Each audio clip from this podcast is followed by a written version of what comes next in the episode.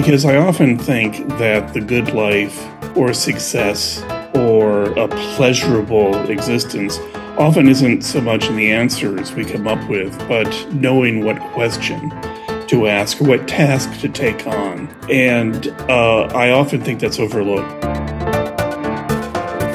Welcome to the On Wisdom podcast with Igor Grossmann and Charles Cassidy.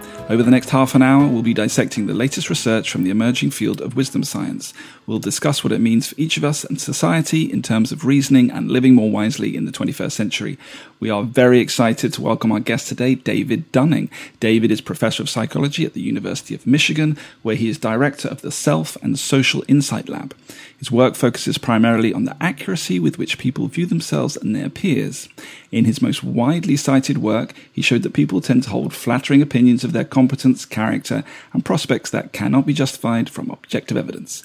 Work that has been featured in numerous newspapers, magazines, radio, and television around the world. In a 2021 list published by Stanford University, David was listed as one of the world's 2% most cited psychological scientists.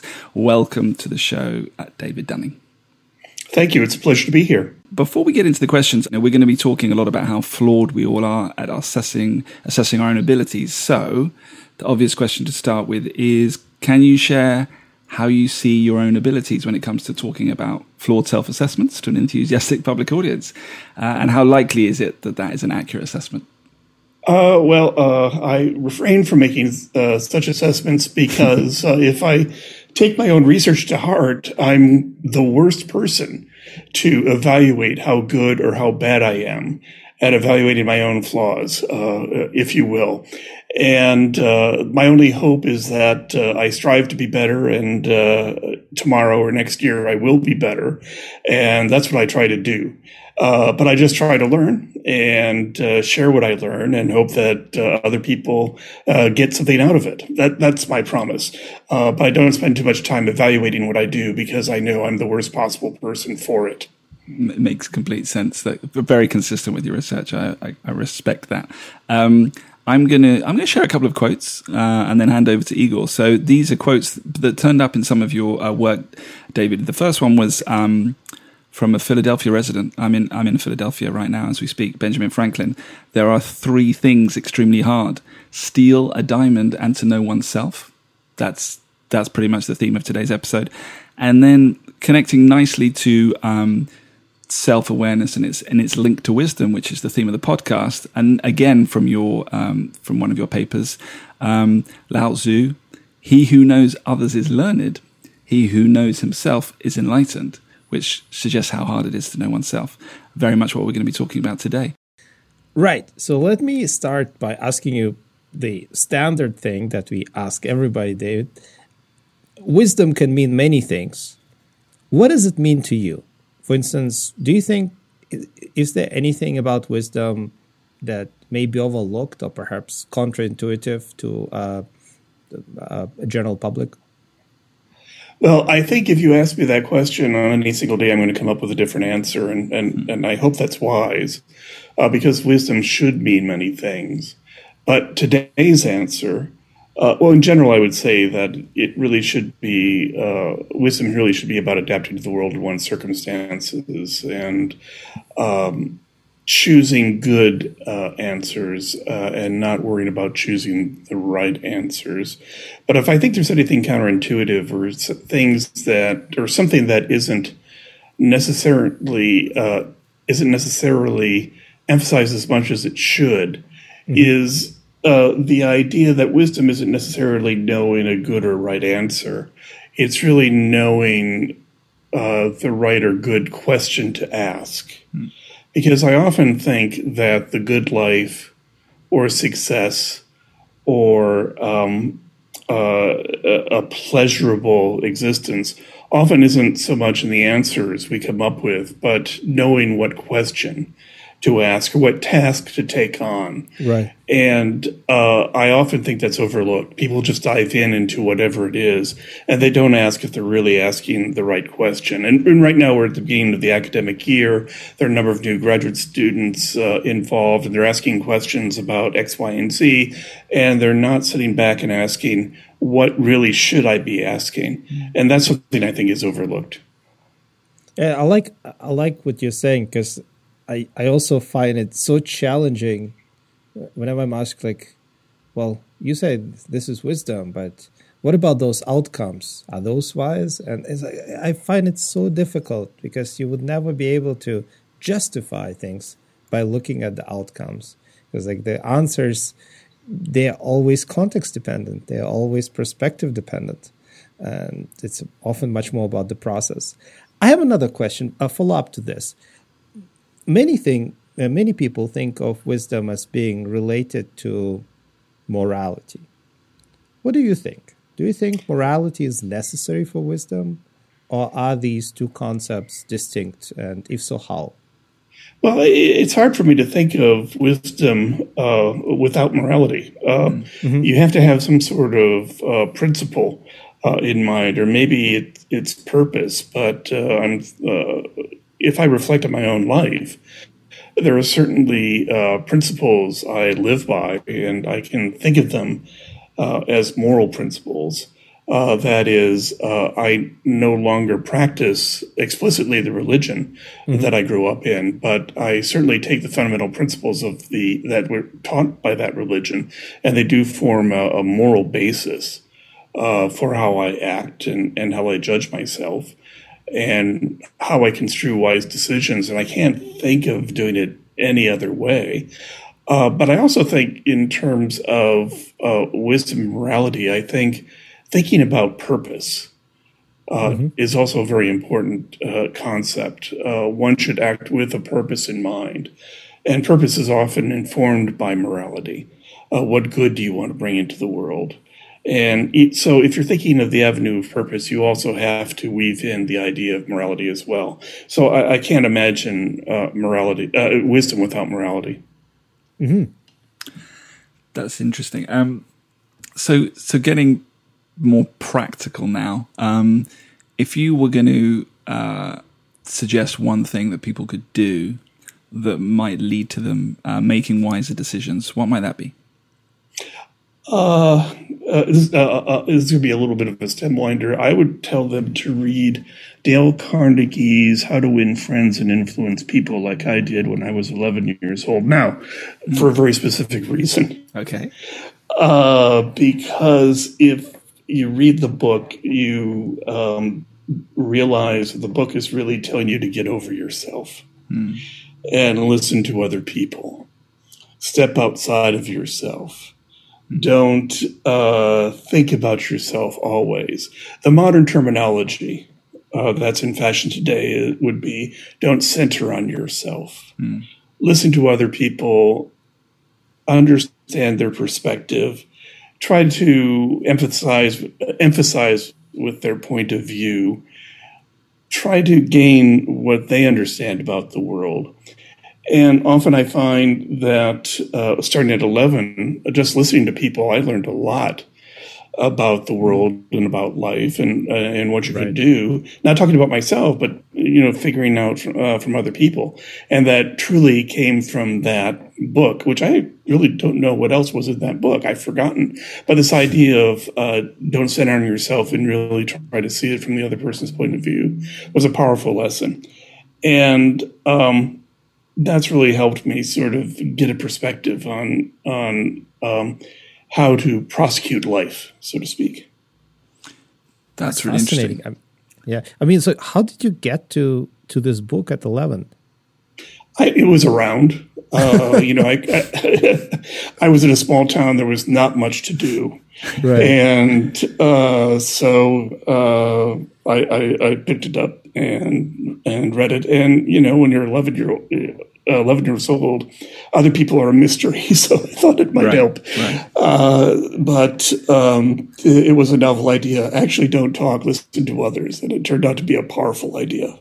Yeah. I mean, I, I actually, vividly I, remember that book too. I, I, was a few years older than you. I think I was, I think, fifteen when I uh-huh. somebody gave it to me, and for me, in addition to what you said, which I also found really striking, it was this notion that people like to talk and they just let them talk and that was very yeah. profound insight yes Yeah, and you learn things. And I think the and it's a little bit of a frustration because the most interesting people I know also know this. So they don't speak, they ask you questions. And so the most interesting people I know are frustrating because they just sit there and they ask me questions. And uh, and I want to sit there and ask them questions. And so, you know, we get into this bizarre wrestling of interrogatories, if you will. But I know they're interesting but you know i have to out outweight them until i can start asking them questions because i know they know things and i know why they know things. Uh, but i've uh, but i've also uh, found that that sort of opens up worlds to me. By the way this also extends to things uh, like um, don't go see american movies. You've seen that movie. Go go see movies from other countries. Uh, you'll learn things. Uh, don't read um, you know books that are from a genre uh, you've read before. Read other genre. Um, expose yourself to other worlds. It, it's the same principle. You know, step outside of yourself, center on someplace different. I heard uh, recently of a Google engineer, I think, who made an app where he was he was aspiring to do the same thing to step out of his own sort of uh, familiar routines, and the app would order you an Uber at every time the same day and take you to somewhere random in the city, Ooh. which you didn't know beforehand. You just get in and off you go. um, so it sounds kind of terrifying, but it would definitely get break you out of your familiar patterns. Definitely terrifying. Depends on the city. That may or may not That's be true. the safe uh, thing to do. Uh, well, it would lead you to different experiences. No, may- they may not be pleasant experiences, but at least That's they would true. be different experiences. Yeah. Yeah, I, I take that back. I think like in most cities, well, I mean, you can probably block some areas, but uh, yeah, No blocking. No blocking allowed. What- no Well, you blocking know, this- allowed at all. Okay. Yeah, this leads this leads me back to your first question about what's counterintuitive. Uh, uh, you, you know, often life is about what question you ask. And I was thinking about this because uh, it, it used to be the it used to be that if I went to a new city, you know, the question I would ask is, okay, what are the museums? What are the restaurants to go to? That's Right. the question everybody asks. And now the question I ask uh, at the hotel or whatever is, where do the locals go? Go? uh, and it's a more open question, but it's actually going to tell me more about the city if I if a person can tell me this is where the locals will go. Now, maybe the locals don't want me to go there, but it gives me more of an experience of the place than um, the standard places where tourists go. But it, but basically, your experience of a place. Uh, isn't the answer to the question. It's really what question do you ask? Okay, so I have another uh, question. Among our wisdom questions, we have one that is not about the individual psychology, but about something else. Namely, what could we change on a structural level about our communities that would lead us to make wiser decisions as a society? That's an interesting question because I have an I have an answer that I don't know if it answers your question. All right. and it's everybody should be on a jury in a legal case. Oh. And and what does that mean? It, it's because uh, being on a jury in a legal case forces you to be in a situation that matters. Uh, it forces you to work in a group. Um, it forces you to talk and think things through. Um, and often people who are on a jury consider it to be one of the most significant experiences uh, in their life. And but really, what it is is it's a group experience. It's a group project, and um, it's a significant one that's on offer, and people should take it. And unfortunately, I'm I'm disqualified from it. I, I teach psychology and law. No lawyer is going to allow me to be on a jury. That that's just really? the way That's it is. interesting. Is Uh, that yeah, right? be- I didn't know that. Oh yeah, be, uh, no lawyer wants me on a jury. Um, now e- every lawyer wants the other lawyer to exclude me. That's that's the game of chicken that will be played. But I could be in mock juries. I can't. Uh, but no, I won't be allowed on a real jury. I'm I'm too dangerous. But uh, but I was thinking about this, and a lot of let's say any wisdom I think I've, I've acquired really comes from groups that I was involved in where we formed and we were really on our own to do whatever project we did. And this was usually usually during my teenage years. So uh, I was in theater groups. We did plays. Um, uh, I was in a mime troupe. We did our own shows. Mm. Uh, we came up with our own skits. Um, uh, uh, I was in Junior Achievers, and so I was in different companies. Um, I was in a company that published a weekly newspaper, and I did the ads. And um, one year, my company did a weekly radio broadcast and so forth. Mm. But it taught you how to do projects, how to be organized, uh, how to deal with people, um, how to be a friend, how to deal with uh, interpersonal conflict, how to deal with freeloaders, how not to be the freeloader, mm. um, uh, how to, how to do it yourself. And and I I I think about this um, there, there, was a lot of wisdom that came from those experiences. And I, I think we do live in, in, more of a bowling alone society, if you mm, know the yeah. Robert Putnam book. Mm. And uh, I do worry about that. I actually do worry about our educational system because often it's based on individual work and individual achievement. Mm. Right. But a lot of adult life really depends on working in groups, but we don't train that. We don't train that form of wisdom. And uh, I found that training and that wisdom to be essential uh, when I was growing up. And maybe it still exists, I don't know. But I have found that activity to have been essential for my life and uh, also some of the best friends and some of the best experiences I had when I was young. Um, but uh, that, that would be my answer. So I don't know if it touches upon wisdom, but uh, I consider it to be a, a, a, segment of wisdom that matters. And so that would be my answer. That's re- really interesting. Um, I want, you know, one of the problems, obviously, with group, one of the things teachers will say about group projects is they, you know, they prefer to work with individuals because it's easier for grading. Like often it's often it's about the grading, the other end of things, you know, rather than like what would actually be better. Um, so yeah, that's a tricky part of it. Oh, I know. That's exactly why we need to do things in groups.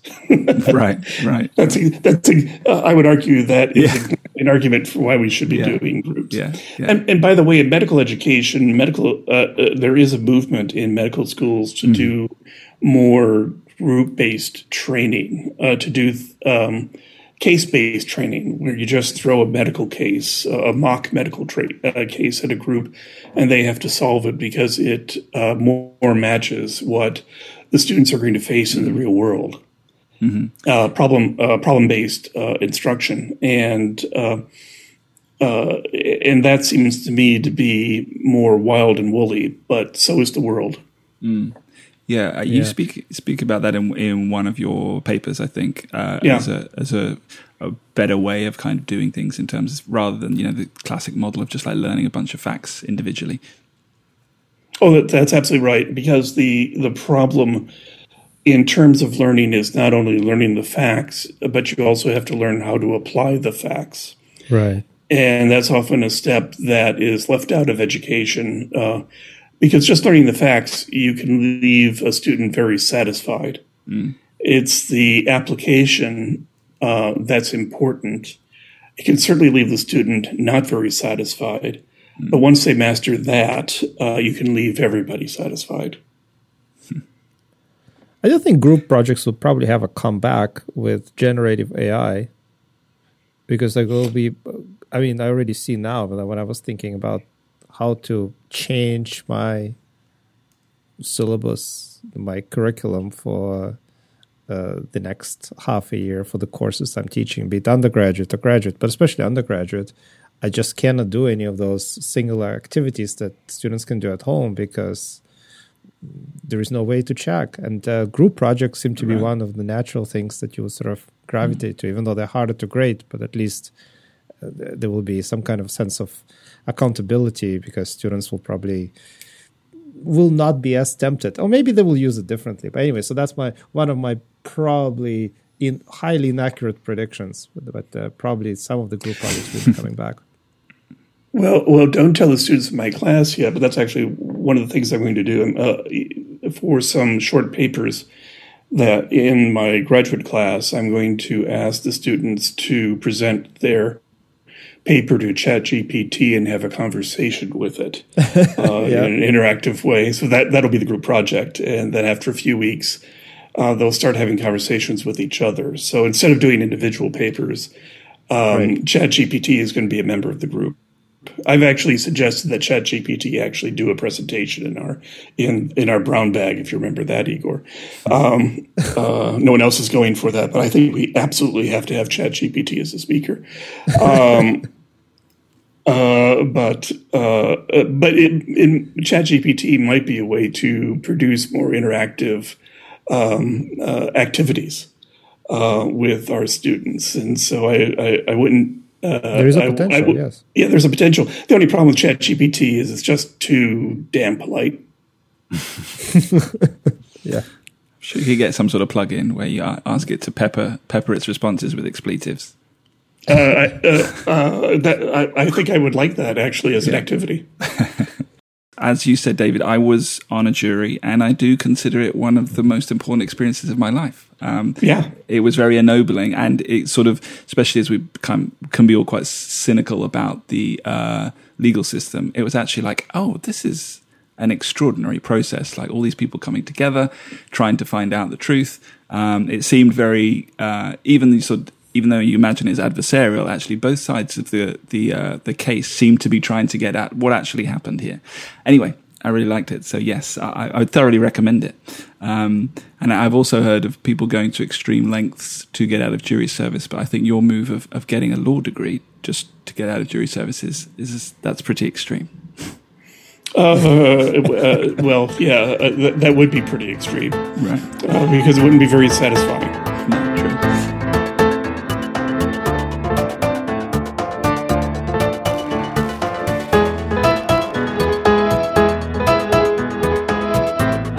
Okay, so um, I wanted to ask a few questions about uh, some of your work. I start with you know the very uh, the, the, sort of centerpiece that a lot of people will be familiar with of your work, um, which is the Dunning Kruger effect. So I wonder if you could just super briefly tell us what it is and its implications for education and the workplace. I mean, it applies in so many areas, so we just tried to pick a couple that, that might be the most relevant.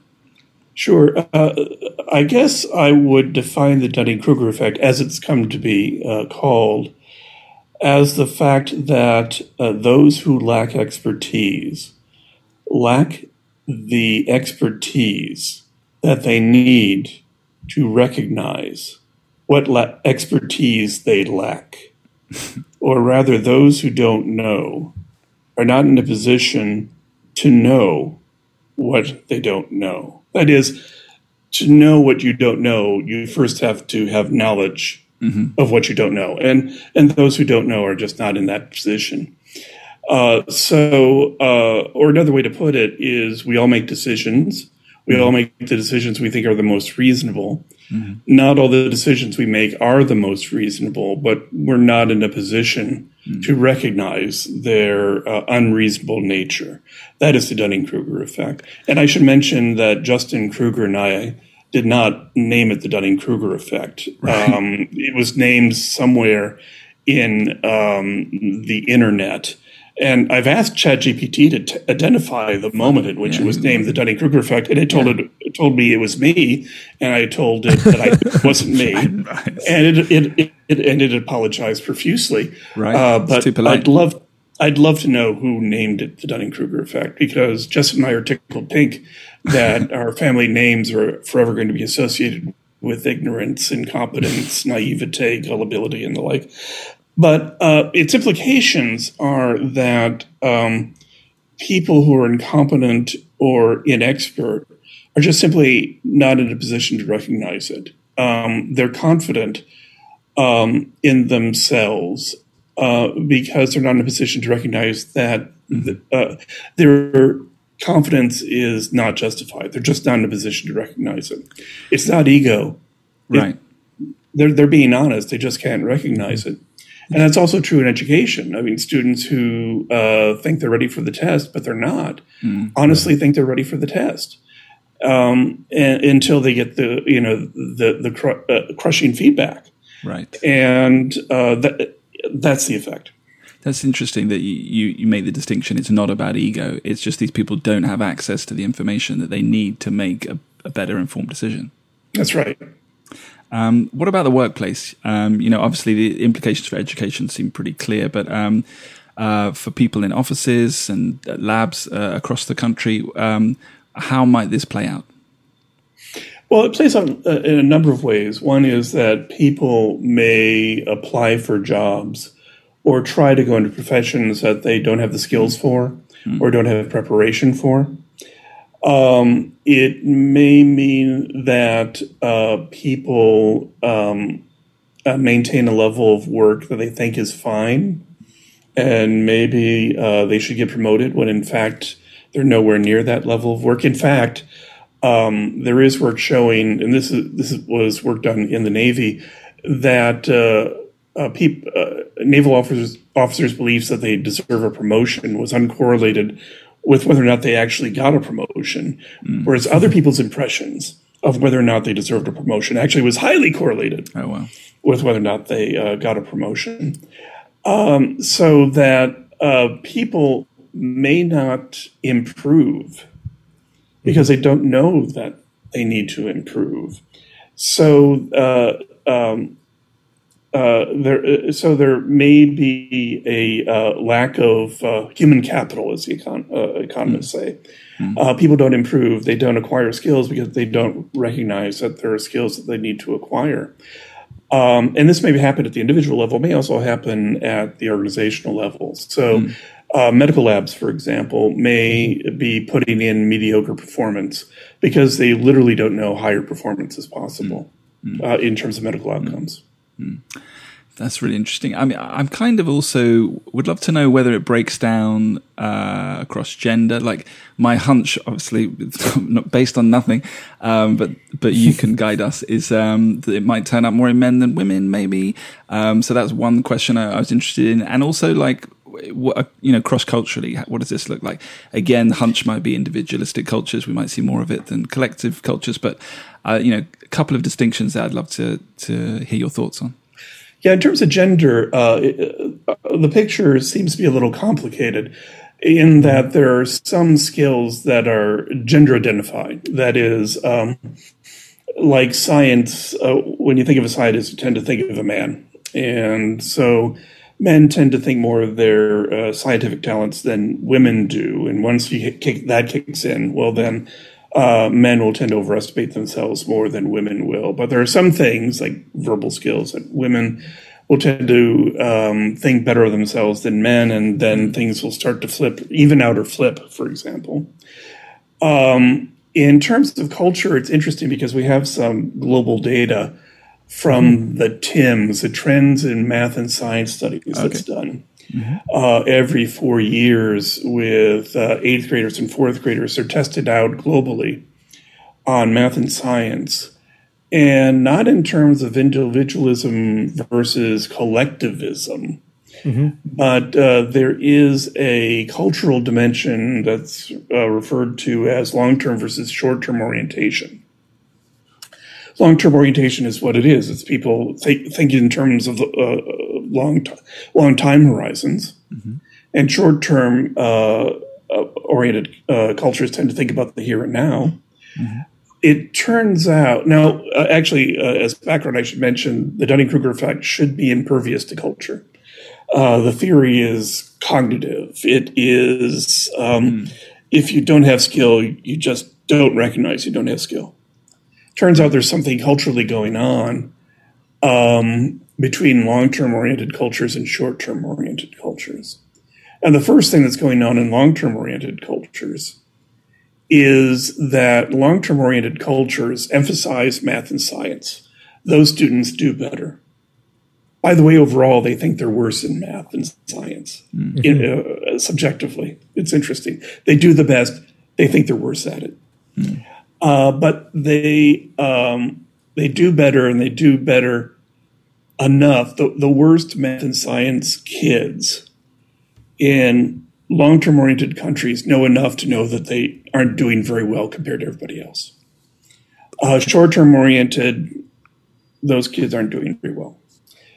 Um, the second thing that's happening with long term oriented countries is their teachers are very happy um, to give them, I put it, corrective feedback about their um, math skills or lack thereof.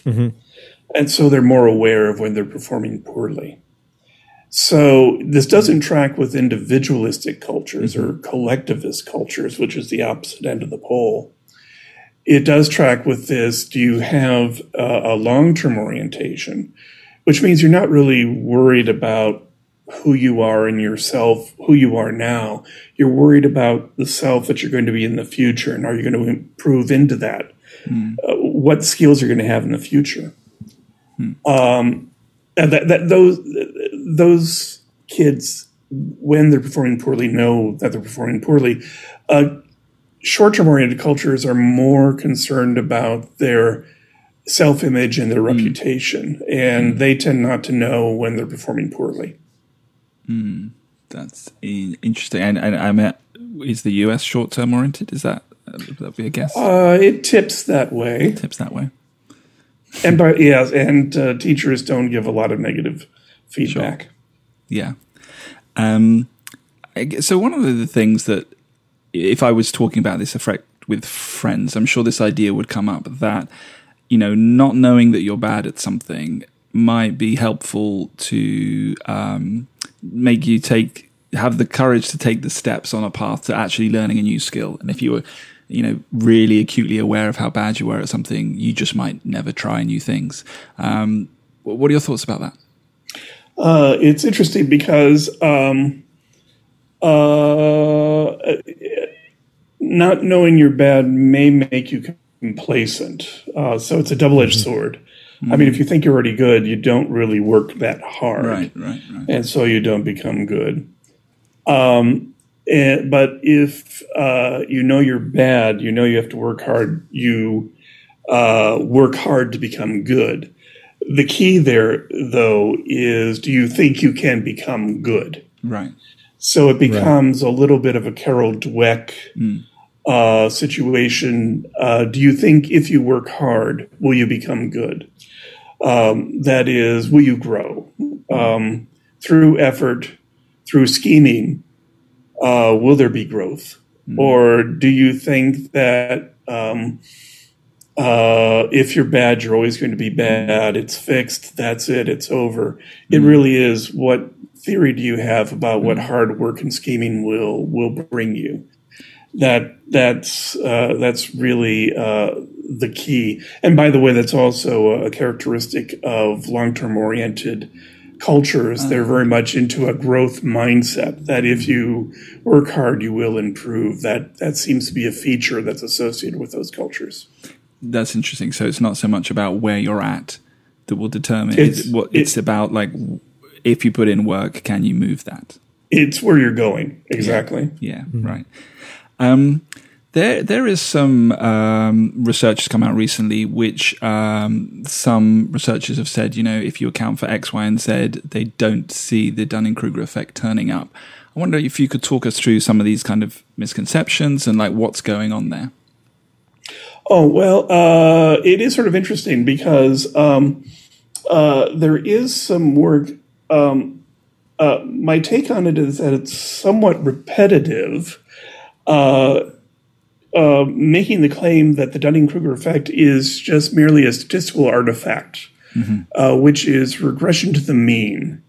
Uh, that is that um, we know that um, people's perceptions of their ability is not perfectly correlated with reality.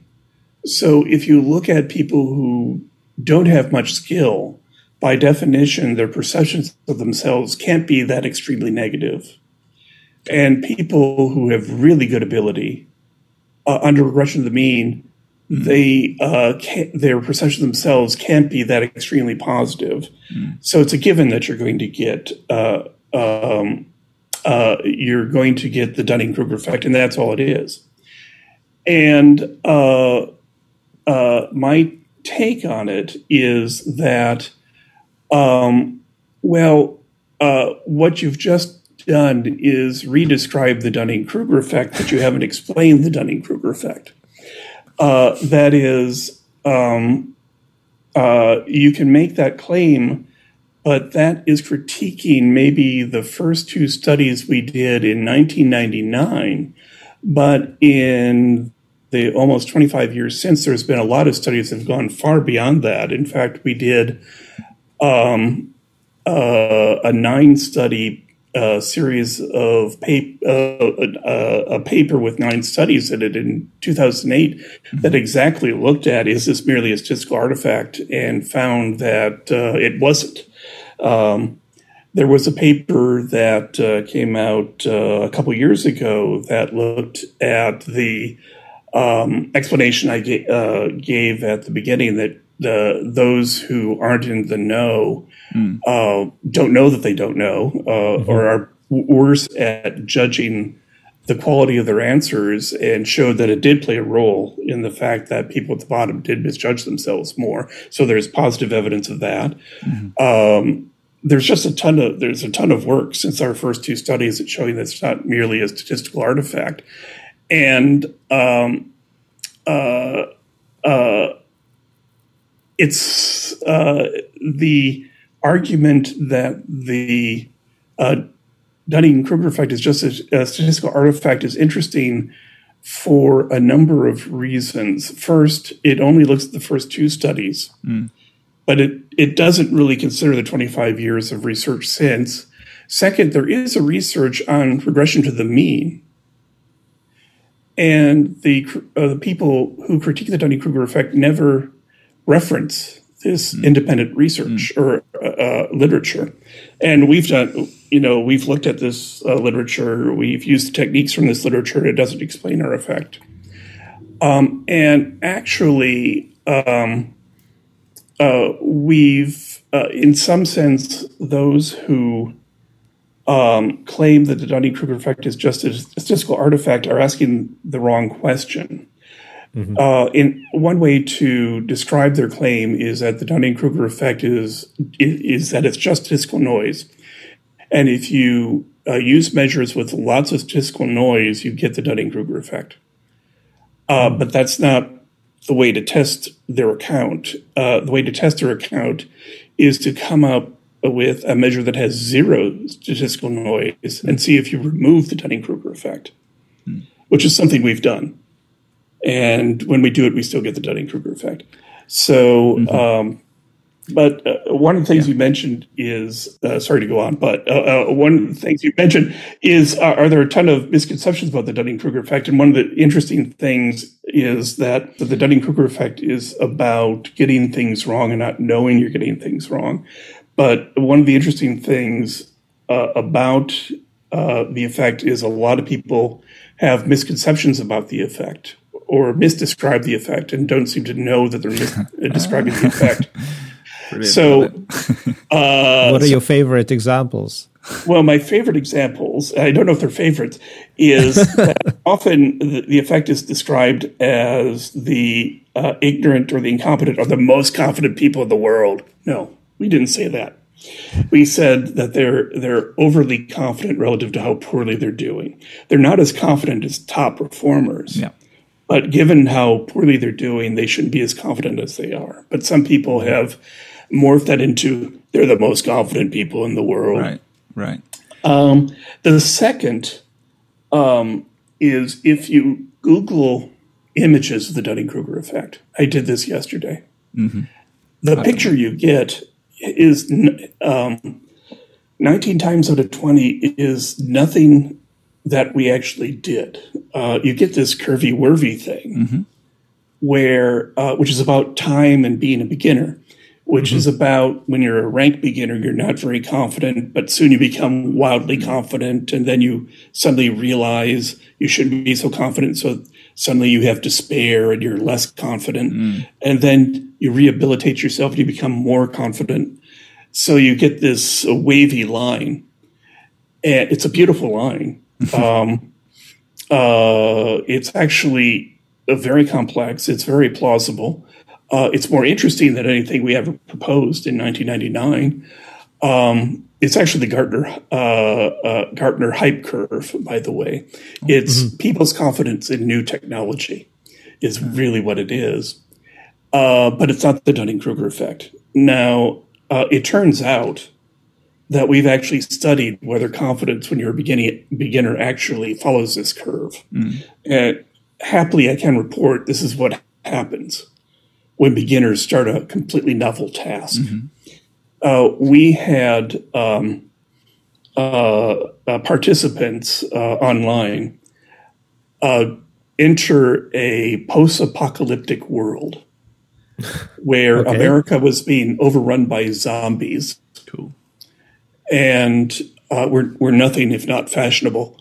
and uh, uh, because their supervisor had to go to the CDC, they were left to diagnose uh, zombie diseases on their own. Mm-hmm. Now, they didn't know exactly how to do it, they had to learn. Mm-hmm. But they're going to get feedback after every case whether they were right. But they had to go through 60 cases and diagnose was this person healthy or did they have a zombie disease variant?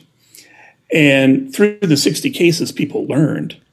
But what was interesting is they started off very unconfident about their diagnoses. Mm-hmm. But after 10 or 15 cases, suddenly they were bursting with confidence, uh. well over how well they were actually doing.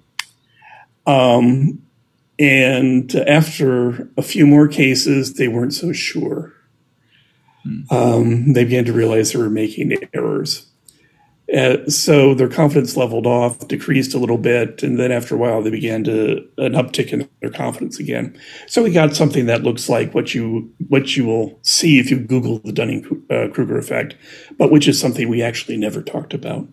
Mm-hmm. Uh, so there is something that we uh, talked about called the beginner's bubble that beginners start cautious, but then mm. their confidence far outruns uh, any actual increase in performance. People think they've got it far yeah. sooner than they've actually got it. Right. So you kind of you you you know you know nothing at the start, then you like you leap to thinking you've got a model that explains it. Okay, I get how this works. Exactly. And then you find out, oh no, that it's that model isn't quite right. It's a bit more complicated. Exactly. Huh, interesting. And by the way, that matters because there's something in aviation called uh, uh, the killing zone, uh, which mm-hmm. is mm-hmm. beginning pilots know uh, they're in danger and they don't commit mistakes that will lead to mm. injury or fatality. But roughly around 600, 800 flight hours, they begin to make those mistakes. Mm-hmm. Because they begin to be in that beginner's bubble or that killing zone. Mm. They begin to relax. And so it's not rank beginners mm. who are um, a danger to themselves and to others, but those with a little bit of experience. And mm. Air Force flight instructors know this. That's what they tell their trainees all the time. Mm. Um, you you are not a danger, but you will be a danger. a, a little learning so, is a dangerous thing. Oh yeah, exactly. Yeah. So I want to switch gears here a little bit. Uh, continue talking about uh, the misperceptions, but um, switch a little bit from the Dunning Kruger effect uh, to broader self assessments. So it seems like while the Dunning Kruger effect suggests poorly skilled people are the worst at assessing their abilities, um, in fact, all of us are pretty flawed when it comes to making self assessments. David, can you talk us through some of the reasons we are so poor at this supercritical skill? Well, uh, there are a number of reasons that that switch depending on the, the type of skill that we're talking about. Mm-hmm. I mean, there are um, assessments of competence and there are assessments of character. Right. Uh, competence, uh, the problem there is that um, uh, there's so much we don't know, and um, what we don't know is simply invisible to us. Mm-hmm. Uh, the classic phrase now that's permeated into the culture is that there are unknown unknowns. Mm-hmm. Essentially, right. they're, they're, just invisible to us. We there are more possibilities, more risks uh, out there. We just don't know. Uh, plus, uh, you know, our thoughts and beliefs are contaminated by misbeliefs, and they're mm-hmm. going to lead us astray. And that they seem reasonable to us. They are plausible. Mm. They just happen to be wrong. That's that's the issue of competence. Uh, in terms of character, I mean, moral judgments or uh, ethical judgments or self control judgments. Uh, the issue there is we um, overbelieve our ability to uh, be captains of our own fate. Um, mm-hmm. We're uh, much more buffeted around by circumstances mm-hmm. than we think. Um, uh, this is the classic fundamental attribution error, uh, if you will. We think we're in control when it really is the environment that is in control. Mm-hmm. And um, that leads us to um, succumb to temptations or to not be the better angel we thought we were when uh, the moment of truth comes. And uh, so it's these sorts of perceptions that lead us to um, overly rosy views of ourselves. Right. Um, that it's the objective self doesn't uh, uh map onto the subjective view that we have mm-hmm. about ourselves. Um, but the, the, specific reason why we uh, we have over beliefs about ourselves depends on what's the exact context or what the what's the exact uh, circumstance that you're talking about.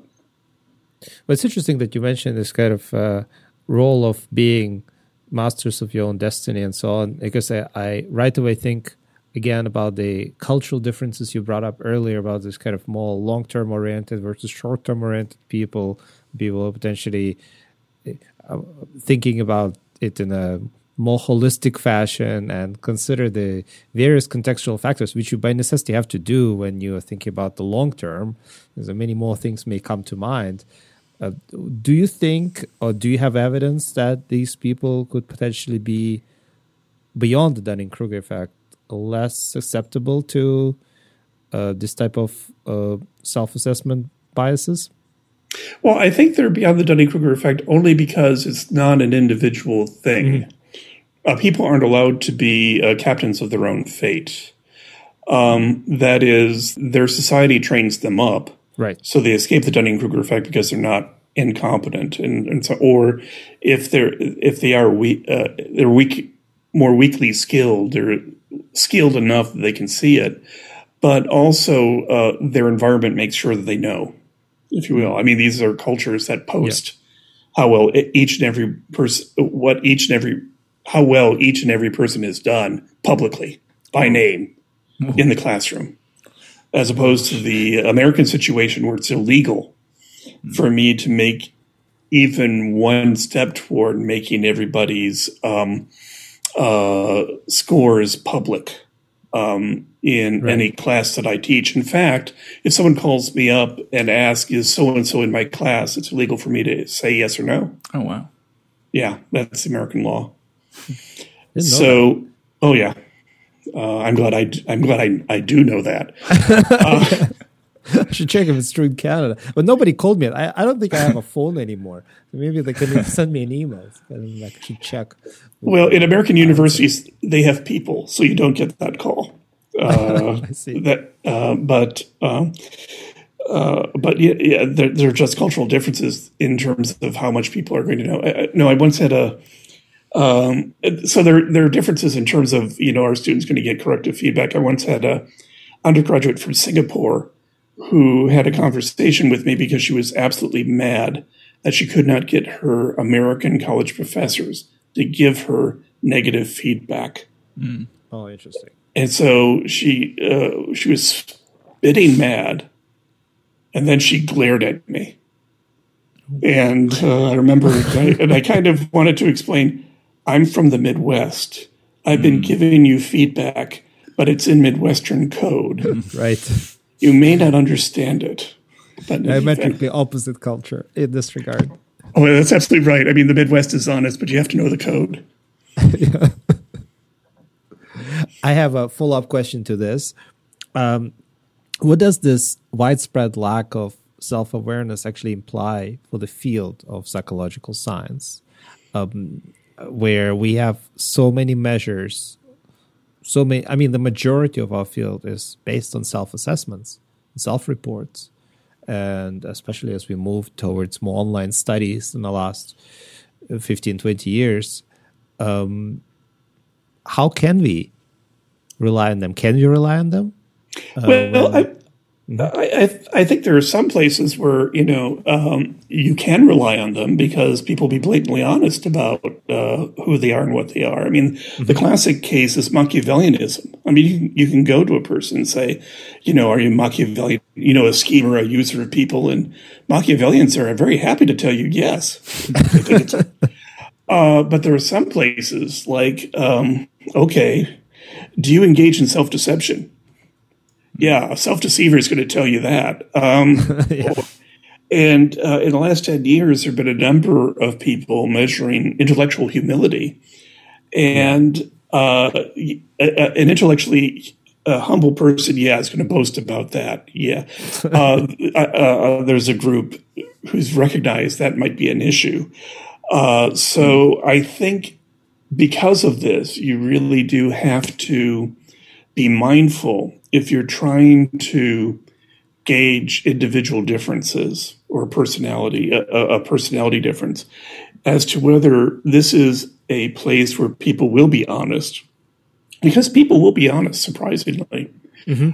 Or if it's a place where you really need to move from a self report to a self performance like right. uh, give people a chance to reveal that they're intellectually humble or reveal that they're self-deceptive mm. and uh, i think there's a, a, growing recognition that there are some uh, personality differences where you have to give people a chance to reveal themselves through performance as opposed to uh, just uh, saying things about themselves. Well, this, this, has been long known. Yeah. Um, for example, in terms of um, asking people about racism or sexism, um, uh, you just don't ask, go up to a person and say, "Hey, are you a racist?" Um, uh, there are other places where you have to adopt uh, something a little bit more subterranean and clever to really find out uh, where this person stands. I find it uh, was in my experience was often is tricky be it for instance about intellectual humility or other sort of cherished qualities like when you ask those things very abstractly i often don't even know where to start how to assess it because i don't keep a logbook of me uh, indicating every single time how I acted, whether this was intellectually humble or not, so I can create some kind of a profile analysis mm-hmm. on the spot about how I am in terms of my intellectual humility in general. It's not part of our everyday vocabulary. But oh no, you, you, know, yeah, go ahead. Well, no, I, I, think it's true. It's also the case that for some people, uh, they may come from a, a, family or a culture or a setting where they don't define it as a no. thing. It's just just no. what people do. Now it is intellectual humility, mm. but they don't define it as a thing. That's right. You don't so, ascribe uh, like a, give a label to it. Uh, yeah, it's just it's just what people do. Yeah. So exactly. So what I find is like instead of asking people who they are in general, overall without any context. If you like put it in a particular situation and ask them what did you do and give them a set of characteristics and you just like reflected on those, that seems to track it a little bit better. I mean, it's still kind yeah. of self-report, but uh, that switch makes some sense at least in terms of empirical evidence for me. Uh, no, I agree with that. Um, I, I was going to go to our final question. Um, so obviously, you know, uh, we've been speaking about um, you know flaws in self assessments. The theme of the podcast is wisdom. Um, now, some sort of self knowledge, knowing thyself, is pretty central to wisdom. Metacognition is a key aspect of it. Um, so, what can we, having discussed this, what what can we do to improve our self knowledge? It seems like, like you know, Benjamin Franklin said, it's as hard as steel. He didn't quite say that, but I like the way that I put that. um, so, w- what can we do to improve our self knowledge and, as a consequence, um, maybe become wiser? Well, um, uh, one of the things I've been thinking about uh, lately is uh, toying around with the idea that, um, in some sense, failures in metacognition are inevitable, and overconfidence is inevitable in particular, uh, because we always think we're going, we're always going to choose to do what we think is the most reasonable thing to do. Right. And um, so uh, there are going to be failures. The real question is how do we manage those failures? Hmm. And maybe the answer has been there all along, and it isn't there in terms of an individual thing, but it's always been there in terms of how professions choose to manage overconfidence in the decisions of uh, the individuals within the profession. So, uh, for example, in aviation, overconfidence is handled by making sure that pilots go through their checklists. They have mm-hmm. no uh, discretion. Right. And in the law, uh, at least in the American uh, tradition, uh, Anglo-American tradition, um, you make sure dis- uh, legal decisions are better calibrated, more just, more true, by making sure everybody sees both the prosecution side and the defense's side, or the plaintiff sides and the defense's side. You see the pro case and the opposition case. Uh, so um, you both get the confirming case and the disconfirming case. Mm. that's very important uh, in order to wade through the evidence. Uh, doctors don't make diagnoses, they make differential diagnoses. They don't ask oh, what's going on, they ask what's going on and what else could be going on. Right. Mm-hmm. And then they shave off, uh, they do disconfirmatory tests, if you will. And all these professions are, if you think about it, all these procedures are being done in order to uh, stave off overconfidence and to come to uh, better decisions. Uh, they're really there to uh, to come to better decisions and to uh, ward off overconfidence. So I've been playing around with the idea that uh, if you oh in science, of course, mm. if you um, as I do, think of science mostly as a profession that at its heart is a profession of, of assassination. that is, you have an idea, you do a study, that you collect data to see if you can assassinate your idea. Mm-hmm. That's what that is. It does your, you put your idea through an ordeal to see if it survives a data test. Mm-hmm. Uh, that's at the heart of Popperian mm. uh, approach to science uh, it really data collection is is an act of disconfirmation, or it, or you have to at least have that in there. Uh, so if you if you sort of borrow um, principles from the professions, um, that can help uh, instill better metacognition and maybe improve decision making, mm-hmm. um, uh, because uh, one there are going to be metacognitive errors. One way to think about it is what are the best practices that I adopt to manage, minimize and manage those errors? Mm. I think is the way to think about it. And right now, the idea I'm playing around with is what can we steal from medicine, the law, and, mm. and aviation and whatnot. Yeah, that's really so. You're you're saying it seems that the professions have not tried to really get to the root of it. They've just come up with a practical way of avoiding when it does go wrong, rather than trying to, you know, solve it at the base. Like it's going to happen. Head, yeah. Headed headed off at the pass. Yeah. yeah. Yeah. And if you take a look, a lot of what they say uh, looks like it was reinvented by psych- uh, psychological research, uh, mm-hmm. judgment decision making, and elsewhere. Uh, but uh, uh, but the, the, that's sort of the game I've been playing with is what can we learn from the professions in terms of what to adopt as individuals in our everyday life. And what would, if you've been thinking about this a little bit, what would be a couple of examples of like what that might look like for um for an individual who's just trying to sort of know themselves better in their day to day life? Uh, well, I'm uh, uh, I'm, I'm trying to. Uh, okay, so uh, I won't go into details. It's a graduate student having an interpersonal difficulty, mm-hmm. and instead of leaping to a conclusion mm-hmm. today, I sat down, sort of like a doctor, and said, okay, what are the three most likely scenarios of what's going mm. on? Mm.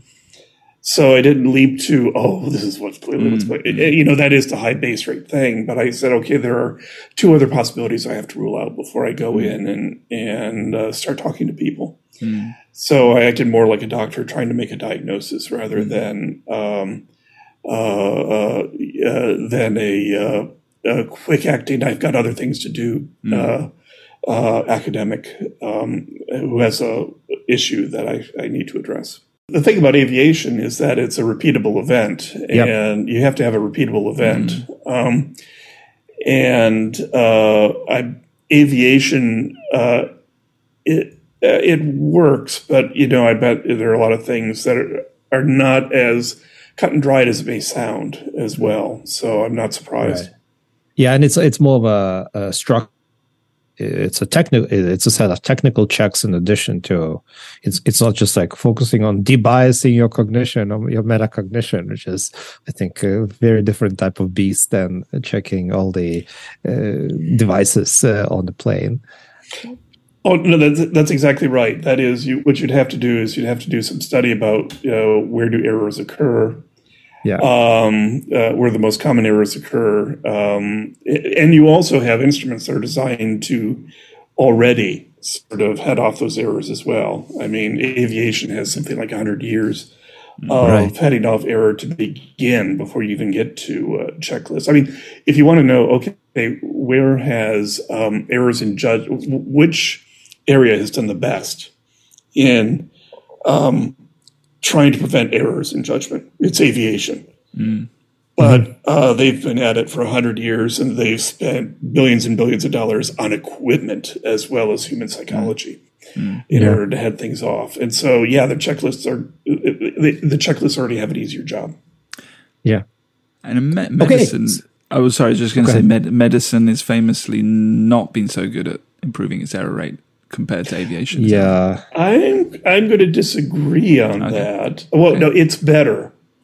Right. Um, but uh, I'd have to say it's um, uh, it's only recently that it's really integrated uh, error management into its teaching. Okay. And some mm, of the okay. errors, I mean, but some of them are pretty blunt. Like um, I remember once I was having eye surgery, and my uh, eye surgeon came in and had a nice conversation with me. And then he ended it with, "Oh, oh, by the way, it's your right eye that we're operating on today, right?" and I went, yeah. "Yeah." He went, "Okay, good." He signed my, you know, my face on the right eye, and then I recognized, oh, that's because there's a literature on wrong side surgery. Mm. This whole conversation was to make sure it was my right eye. This was an error check. Mm. This is to make sure he, he operated on the right, the correct eye. And uh, okay, that, if that's where medicine is at, I mean, it's late to the game, but at least it's at yeah. the game. it could have been a, a very cruel joke. Uh, right. winding you up. Well, there, there's a literature on it, uh, but uh, it's now being incorporated into their training in the last 20 years. And so mm-hmm. medicine is stepping up to the table. So I'm impressed. David, thank you so much for being on the show today uh, we learned so much. We wanted to have you for so long, uh, and then the pandemic came in between, and mm. finally, at last, we could learn from you about the metacognition. You've been an inspiration for me for many years, including uh, ways to improve wisdom measurements. And I'm genuinely glad we were able to get you. Well, um, I'm glad to make the connection. I've been an uh, admirer of both and uh, keep up the good work and um, keep up with the podcast.